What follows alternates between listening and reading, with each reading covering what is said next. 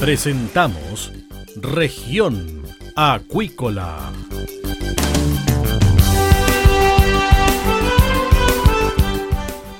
Escuche desde ahora todas las novedades de las principales actividades económicas de la región de los lagos y con las voces de sus protagonistas. Región Acuícola es un programa producido por Radio Sago de Puerto Montt, noventa y seis punto cinco F M, y transmitido a través de la Red Informativa del Sur. C I B A, Ciencia Aplicada en Acuicultura. Contamos con un capital humano avanzado y equipamiento especializado. Nuestro compromiso, entregar confianza y calidad para una acuicultura sustentable. C I B A, Centro de Investigaciones Biológicas Aplicadas. Visítanos en doble u doble u doble u punto c i b a punto c l.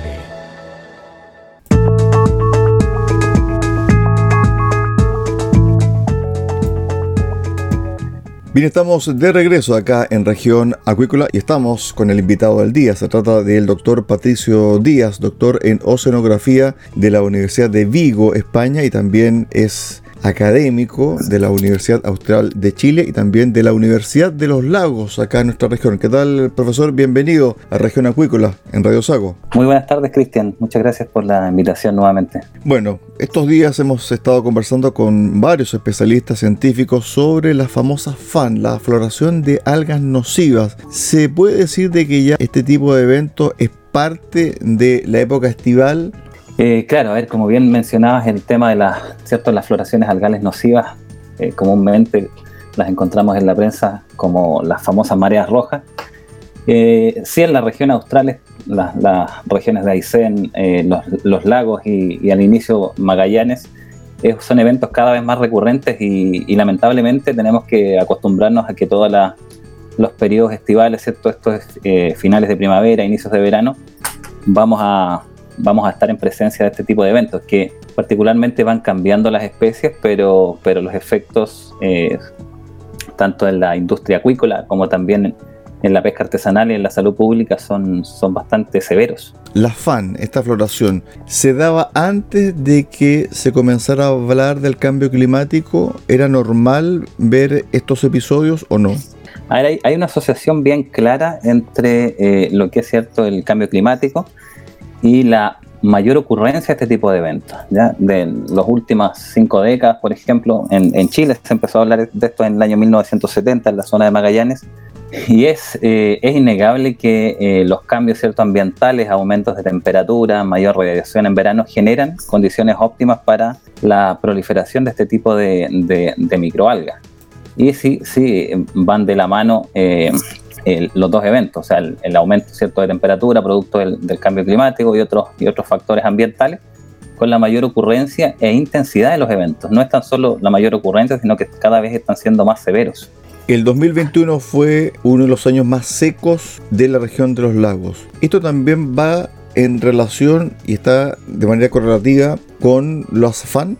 Sí, absolutamente. Eh, de hecho, como muy bien dices, fue el año más seco desde que se tiene registro en la, la estación, ¿cierto?, meteorológica que, que está instalada en el Tepoal desde mil novecientos sesenta. Es el, y estas condiciones, de hecho, se incrementan en el periodo de primavera-verano. Esto genera, ¿cierto?, condiciones que son cada vez más óptimas, para no para todas las especies, ¿eh? Eh, pero las que sí generan mayores impactos en la, en la industria acuícola se ven beneficiadas por, por este aumento de, de, de temperatura, de radiación y menor incorporación, ¿cierto?, de agua dulce, ya sea por precipitación, disminución en la precipitación y disminución en los caudales de los ríos. ¿Quiénes se ven beneficiados? A ver, eh, por ejemplo, eh, actualmente, ¿cierto?, probablemente vamos a hablar en un, en un momento de lo que está ocurriendo actualmente en la región de Aysén, pero el dos mil dieciséis ocurrió un evento muy importante, ¿cierto?, asociado a, a una microalga que es Pseudochattonella verruculosa, que generó el mayor impacto, ¿cierto?, en la salmonicultura, que fueron alrededor de cuarenta mil toneladas de peces muertos, eh, y esa especie se ve beneficiada con condiciones de alta salinidad. Esto es, o sea, si hay menor incorporación de agua dulce, ¿cierto?, ya sea por caudal, por precipitación, cada vez las condiciones ambientales van a ser más óptimas para este tipo de, de microalgas, y es una especie muy tóxica. Luego, eh, otras especies como Alexandrium catenella, que es la, la principal especie asociada a las mareas rojas en el sur de Chile, producto de, de la generación de toxinas paralizantes. también provoca eh, impactos en la salmonicultura, ¿ya? O sea, están asociadas muertes de salmones producto de la presencia de este tipo de, de especies. Así que Alexandrium catenella, eh, Pseudochattonella verruculosa, Heterosigma cachihuahua, ¿cierto? La, la microalga que generó la mortalidad masiva de, de salmones en el fiordo Comau en el, el dos mil veintiuno, todas ellas se van a ver beneficiadas. ¿Qué especie o qué alga se ve beneficiada con el aumento de la temperatura o la mayor cantidad de luminosidad? Porque alguien tiene que salir beneficiado de todo este proceso natural. Si bien es cierto, hay algunas especies que van, ¿cierto?, a la mortalidad o también no se pueden sacar por su alta toxicidad, pero ¿hay algunas especies que se ven beneficiadas con estos sistemas? ¿Especies, recursos comerciales? Así es. Claro, a ver, yo siempre pongo el ejemplo... Eh, a ver, siempre miramos a las mareas rojas como o, con los efectos ciertos negativos que tienen. Pero en la región de Aysén, de hecho, o sea, conocemos, ¿cierto?, la, la región de los lagos es la principal región donde se extraen recursos bentónicos a lo largo de Chile. Es la principal, en, en, en el caso de los bivalvos, almejas, eh, chorito, bueno, la, la, la mitilicultura está en la región. En la región de Aysén, eh, los bancos naturales de recursos bentónicos todavía ne- están en una condición, podríamos decir, eh, no sé si óptima, pero saludable, ¿ya? Y eso es en gran medida producto de la marea roja, ¿ya? La región de Aysén, cuando comenzó el tema de las mareas rojas en el año noventa y cinco, eh, estuvo cerrada por muchos años, producto de las altas toxicidades asociadas a la presencia de veneno paralizante. Y eso en realidad permitió que los bancos naturales eh, estuvieran en realidad, en realidad no se podía extraer recursos. Por lo tanto, los, ban- los bancos naturales se mantienen en una condición, entre comillas, saludable, ¿ya? Situación que es distinta a muchas otras regiones del país donde la sobreexplotación, ¿cierto?, de los recursos eh, ha, ha disminuido significativamente los bancos. O sea, en algunas zonas no todo es tan malo, ¿ya? ¿Se puede cuantificar estas zonas? Eh, a ver, eso es un poco más complejo. Eh, sí hay algunas estimaciones de a ver, trabajos, por ejemplo, asociados al impacto económico que tienen eh, las floraciones algales nocivas. Hay muy pocos y, y en Chile son, son muy escasos, ¿ya? Entonces, eh, en los últimos eventos, por ejemplo, sí hemos logrado eh, cuantificar los productos de las pérdidas que han tenido tanto eh, la salmonicultura. Eh, en la mitilicultura, si bien no hay mortalidades, al menos visibles, sí existen eh, pérdidas asociadas a días de no extracción, a pérdidas en exportación, eh, pérdidas de fuentes laborales, cosas de ese tipo, ¿ya? Pero sí es, es cuantificable, pero existe eh, poca información. Perfecto. Ahora, con respecto a otros eventos asociados a la época estival, aparte de las FAN, ¿cuáles son? A ver, eh, siempre, claro, en realidad estos son, son ciclos, ¿cierto?, estacionales. Eh, nosotros, a ver, el año, el año pasado, ¿cierto?, tenemos un, un, moneo, un monitoreo permanente aquí en, en, la, en, la, en el seno de Reloncaví, asociado a un observatorio marino que tenemos en la universidad, el Observatorio Marino Reloncaví. Y ese monitoreo lo tenemos desde marzo del dos mil diecisiete y ya conocemos súper bien el ciclo estacional de las especies fitoplanctónicas, ¿cierto? La, la base de la, de la cadena trófica en el mar. Entonces hay especies que eh, inician, por ejemplo, su periodo de crecimiento en primavera, primavera temprana, ¿cierto? Esto es finales de septiembre, inicios de octubre, y las tenemos muy bien identificadas. Entonces cuando hay estos, estos cambios, ¿cierto?, estas anomalías climáticas, estos desfases que, por ejemplo, la mayor, eh, no sé, tenemos una primavera muy seca y hay muy poco aporte de agua dulce, proliferan otras especies que en condiciones normales no deberían estar, ¿ya? Y cuando las condiciones se mantienen, eh, en realidad eh, ocurren eventos a inicios de verano que son eh, bastante severos, ya sea en impactos eh, en la salud pública, en la acuicultura, y hay otros muchos impactos que en realidad siempre nos fijamos en lo que estamos viendo, ¿ya? En, en el caso de, de otra especie que, que se me viene a la cabeza, que es Es un, una microalga también, el Protoceratium reticulatum. Es un dinoflagelado que genera toxinas que son del tipo de las yesotoxinas, del tipo lipofílicas, que antiguamente estaban clasificadas todas como toxinas diarreicas, ya el síndrome de intoxicación por toxinas diarreicas. Ahora ya se sabe que no producen ningún efecto en la salud humana. Ya si yo me consumo, por ejemplo, un chorito con ese tipo de toxinas, no me va a pasar absolutamente nada.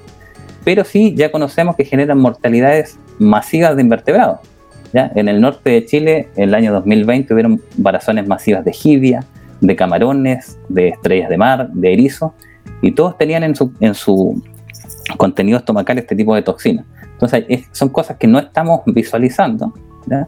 Y que son súper importantes, ¿ya? Con respecto al tema de la vigilancia, ¿cierto? Y el monitoreo, me acabas de comentar de que hay un monitoreo constante en el seno de Reloncaví.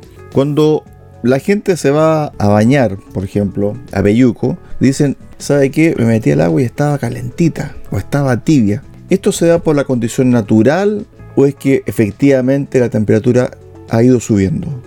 A ver, yo creo que hay, son distintas cosas. De hecho, eh, ya nos parecía extraño. Estábamos iniciando el, cierto, el, el periodo de verano hacia finales de diciembre, que no hubiera aparecido ningún, ninguna floración, ¿ya? Al menos del tipo nocivo. Sí habían, habíamos observado algunas floraciones en el mar interior de otras microalgas que no producen eh, altera, ciertos efectos nocivos. Y claro, hablando con colegas de la región de Aysén nos dijeron, bueno, este año, ¿qué es distinto a los años anteriores donde sí se ha generado eh, eventos de, de, de marea roja? Y claro, la temperatura estaba muy baja respecto a lo normal, ¿ya? Estaba en diez o once grados en una... periodo de inicios de, de, de verano es una temperatura bastante baja, ¿ya? Entonces, claro, si uno ve, ve estas series de largo término, ¿cierto? De largo periodo, en Chile no tenemos series tan largas como para ver esas tendencias de si la temperatura está aumentando, eh, por ejemplo, ha aumentado uno o dos grados. Eh, sí vemos cambios que son estacionales, vemos años a lo mejor que en verano la temperatura sube bastante más que el año anterior, pero eso es variabilidad climática, no tiene que ver con el cambio climático, que es la tendencia a largo plazo, ¿eh? Entonces, claro, en las últimas semanas lo que sí observamos es que, de hecho, en la, en la estación que tenemos aquí muy cercana, vimos cambios, aumento de temperatura en superficie de hasta cinco o seis grados. Y eso en una semana es bastante. ¿Y eso qué trae como consecuencia? Claro, o sea, el, el cambio de uno o dos grados en la, en la temperatura superficial del mar puede generar que en realidad genere las condiciones óptimas para una especie que sí estaba presente, pero en realidad no tenía la temperatura óptima para tener unas tasas de crecimiento más altas. Entonces, en la medida que esa condición se mantiene, ya, o sea, todos estas, estos días seguidos, ¿cierto?, de bajo viento, alta radiación, producto de días despejados, sumado, ¿cierto?, a la presencia de la especie en la columna de agua, genera que en realidad eso se genere un, un, una especie de caldo de cultivo y las, la, las microalgas estas empiezan a, a, a dividirse y a crecer y generan una... una floración en una determinada área. Cuando hablas del viento, el viento también lo que produce es que mantiene una baja temperatura en el mar, ¿no? Los efectos del viento son, son, son variados. Eh, cuando uno siempre habla de estabilidad, cuando habla de condiciones estables, ¿cierto? Una, una, por ejemplo, una marea roja se produce en condiciones estables, en realidad habla de condiciones de bajo viento. Ya lo que ocurrió en el dos mil dieciséis, en enero del dos mil dieciséis fue el enero con el menor viento, ¿ya?, de los últimos setenta años, ¿ya?, con menor viento y mayor radiación. O sea, esas condiciones que cada vez están siendo eh, más recurrentes eh, generan estas condiciones óptimas para el, para el crecimiento. Ok, es decir, a menos viento, mayor probabilidad de... de que proliferen algunas especies, en este caso nocivas, ¿ya? Okay. Hay especies, por ejemplo, de otro tipo, como la, la, el año dos mil veinte tuvimos un evento... No, el dos mil veintiuno, muy prolongado, de eh, una diatomea que es eh, productora de ácido domoico, ya que el ácido domoico es el causante de las intoxicaciones amnésicas por marisco. Entonces, esa especie necesita condiciones de viento, que la columna de agua esté mezclada, ¿ya?, condiciones distintas a otra especie. Entonces, lo que vamos teniendo por en, en la sucesión, ¿cierto?, de primavera a verano son condiciones cambiantes que van generando, eh, en realidad, condiciones óptimas para una u otra especie. ¿Cómo se ha investigado el factor viento en la zona sur austral? Hay, hay bastantes, o sea, bastantes colegas que ya, y nosotros mismos, que estamos integrando toda esta componente, ¿cierto?, eh, atmosférica eh, en el estudio principalmente de, la, de las mareas rojas, un poco para, para estudiar la dinámica. No tan solo el efecto directo que tiene el viento, sino que cómo es la dinámica. O sea, el viento tiene un efecto directo, ¿cierto?, en la circulación superficial. Entonces, para poder... Eh, un poco predecir cuál va a ser la evolución de estos, de estos eventos, el viento es súper importante. Eh, a ver, la principal hipótesis, ¿cierto?, de, de cómo llegan, o sea, de hecho hay evidencia de cómo llegan las floraciones de Alexandrium catenella, ¿cierto?, la productora de veneno paralizante de los mariscos, a la región de los lagos, es producto de que se inician a inicios de verano en Aysén y luego producto de las condiciones, ¿cierto?, eh, de viento sur, que son dominantes durante el verano en la región de Aysén, comienzan a avanzar hacia la región de los lagos. Entonces, hacia el final del verano, esto es finales de, de febrero, inicios de marzo, los eventos comienzan a llegar a la, al mar interior de Chiloé, y si se prolongan, llegan a las zonas, en este caso, de, de pasado, ¿cierto?, lo que es las islas desertores, que no siempre ocurre, pero cuando las condiciones son extremas sí que, sí que logran superar esa barrera. Así que el viento sí que, sí que es importante. Claro, cuando la gente dice, está de viento sur, va a haber buen tiempo, para algunas cosas positivas, para otros no tanto, entonces. Claro, claro. De hecho, el, el viento, por ejemplo, eh, a ver, también es causante de eh, periodos, o sea, de, en realidad, factores de finalización de, de floraciones algales nocivas, ¿ya? Eh, por ejemplo, floraciones de las que no hemos, no hemos hablado, eh, que se generan de forma recurrente hacia finales de, de verano e inicios de, prima, de otoño en esta zona, eh, son las, las llamadas mareas verdes, ¿ya?, que están asociadas principalmente a mayor, mayor eh, aportes de nutrientes, ¿ya? Y esas, eh, el dos mil veinte tuvimos un evento muy importante, de hecho el agua estaba teñida de verde, y ahí fue al contrario, fue un, un viento, un paso de un sistema frontal muy intenso, de hecho denominado río atmosférico, que dejó pre- precipitaciones muy altas acá en la región, en torno a, a cien milímetros en veinticuatro horas, eh, y con viento norte. Ese fue el mecanismo de término de esa floración, ¿ya? O sea, tanto el viento como para iniciarlas y mantenerlas, como para finalizarlas. Finalmente, profesor, ¿quién gana en el ecosistema con estos cambios bruscos? Porque alguien tiene que ganar. Yo estaba pensando, por ejemplo, en los centros de cultivo de algas. Cuando hay mayor luminosidad, ¿cierto?, y se produce esta floración de algas nocivas, bueno, estas algas que son cultivadas para procesos industriales, para procesos comerciales, ¿crecen más rápido? ¿Crecen a una talla mayor? ¿O también les afecta? Claro, esa es una, es una muy buena pregunta. De hecho, eh, en el concepto, ¿cierto?, esto de, de ecología y eso se habla en, en, principalmente en las microalgas, de que eh, con las predicciones de cambio climático que hay para las distintas zonas, lo que van a ver son especies ganadoras y especies perdedoras.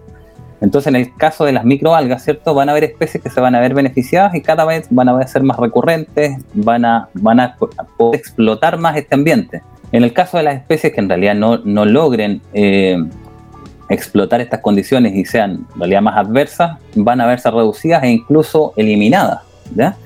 El caso de las macroalgas es un caso distinto, sí que la, la mayor radiación, eh, obviamente mayor luz en verano, ¿cierto?, probablemente va a afectar de forma positiva el crecimiento, eh, pero sí las, las macroalgas han sido sugeridas como eh, cultivos alternativos durante eventos asociados a las mareas rojas, ¿ya? Como no les afectan, por ejemplo, es una muy buena alternativa para poder eh, eh, en realidad trabajar en ese tipo de, de cultivos cuando los bivalvos, ¿cierto?, y otros mariscos que logran, o sea, que pueden adquirir toxinas, están contaminados. Hay ya centros científicos que están trabajando desde el punto de vista del manejo de las algas, como se realiza con una semilla de trigo, por ejemplo, manejarla genéticamente.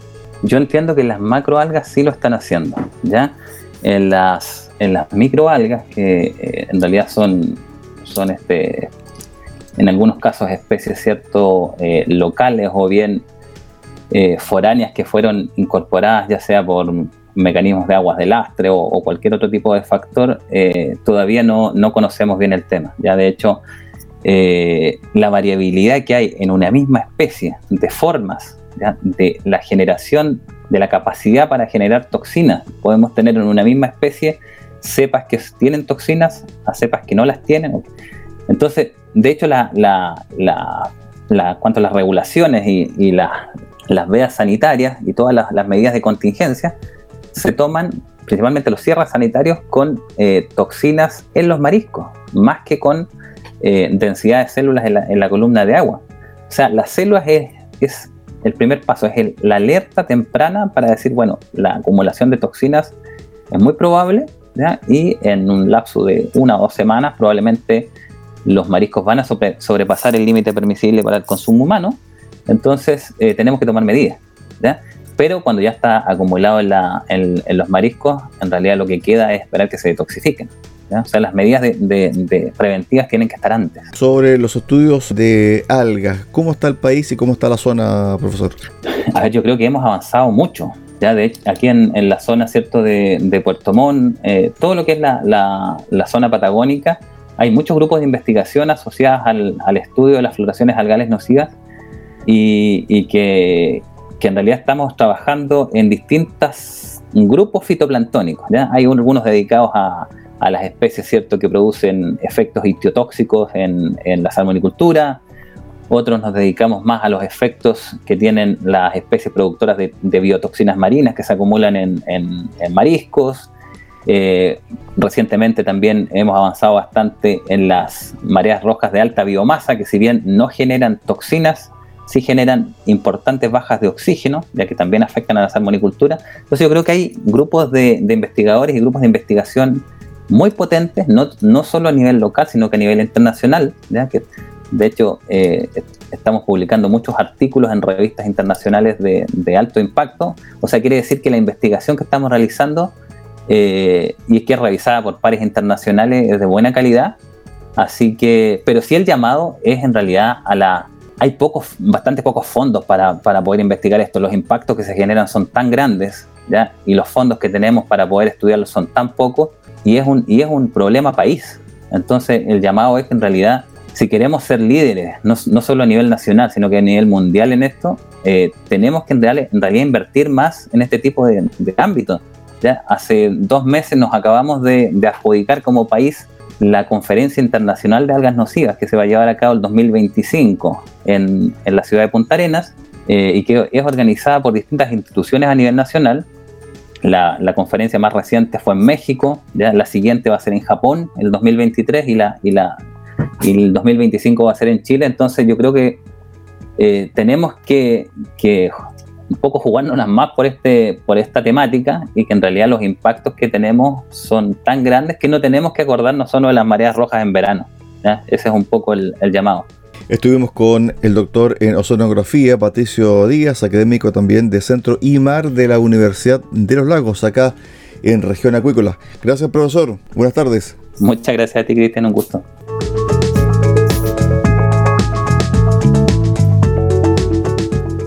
De esta forma ponemos punto final al programa del día de hoy en Región Acuícola. Los esperamos mañana a contar de las trece treinta horas en Radio Sago, en el noventa y seis punto cinco F M en Puerto Montt. Muy buenas tardes.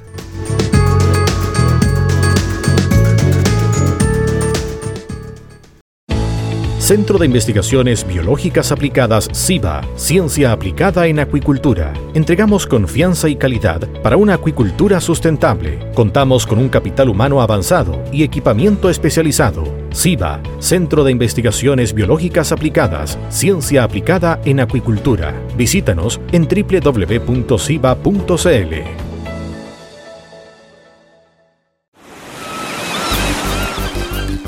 Hemos presentado Región Acuícola. El acontecer de las actividades económicas que dan vida a la región de los lagos y las voces de sus protagonistas en el más completo resumen noticioso. Región Acuícola es un programa producido por Radio Sago de Puerto Montt, noventa y seis punto cinco F M, y transmitido a través de la Red Informativa del Sur.